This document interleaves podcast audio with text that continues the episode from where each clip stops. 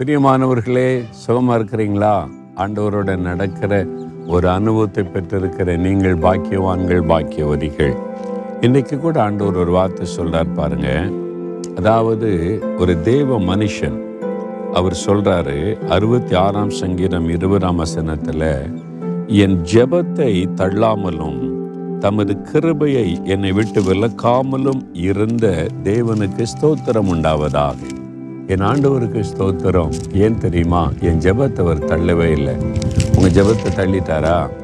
நீ அப்படி நினைக்கிறீங்களா? நீங்கள் பண்ண ஒவ்வொரு ஜெபத்தையும் கவனமாக கேட்டு இருக்கிறார் ஏற்ற நேரத்தில் பதில் வரும். உங்கள் ஜபத்தை அவர் தள்ளவும் இல்லை அதை மறக்கவும் இல்லை. ஞாபகத்தில் வைத்திருக்கிறார். ஏற்ற வேளையில் பதில் தரப்போகிறார். அவருடைய கிருபையை உங்களை விட்டு விளக்கவே இல்லை. அதனால தானே நம்ம நிர்மலமாகாமல் இருக்கிறோம்.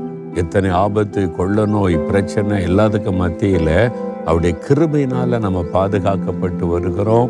கிருபையை விளக்கல ஜெபத்தை அவர் தள்ளலை உங்கள் ஜெபத்துக்கு பதில் வருகிறாரு. அதனால ஏற்ற நேரத்தில் பதில் வரும். சோர்ந்து போகாதங்க. விசுவாசத்தோடு இருங்க. ஆண்டவரே என் ஜெபம் கேட்கப்பட்டிருக்குது.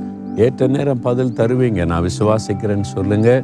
உங்கள் கிருபை என் கூடவே இருக்கனால தான் நான் பத்திரமா பாதுகாப்பாக இருக்கிறேன். உங்களுக்கு ஸ்தோத்திரம்னு சொல்கிறீங்களா அப்பா உங்களுடைய கிருபைக்காக நன்றி அப்பா. உங்களுடைய கிருபை என்னை விட்டு விலக்காமல் இருக்கிறீங்களே. அந்த அன்பை நினைத்து உம்மை துதிக்கிறேன். என் ஜெபத்தை எப்பவுமே கேட்குறீங்க. என் ஜெபத்தை நீங்கள் தள்ளி விடவே இல்லை.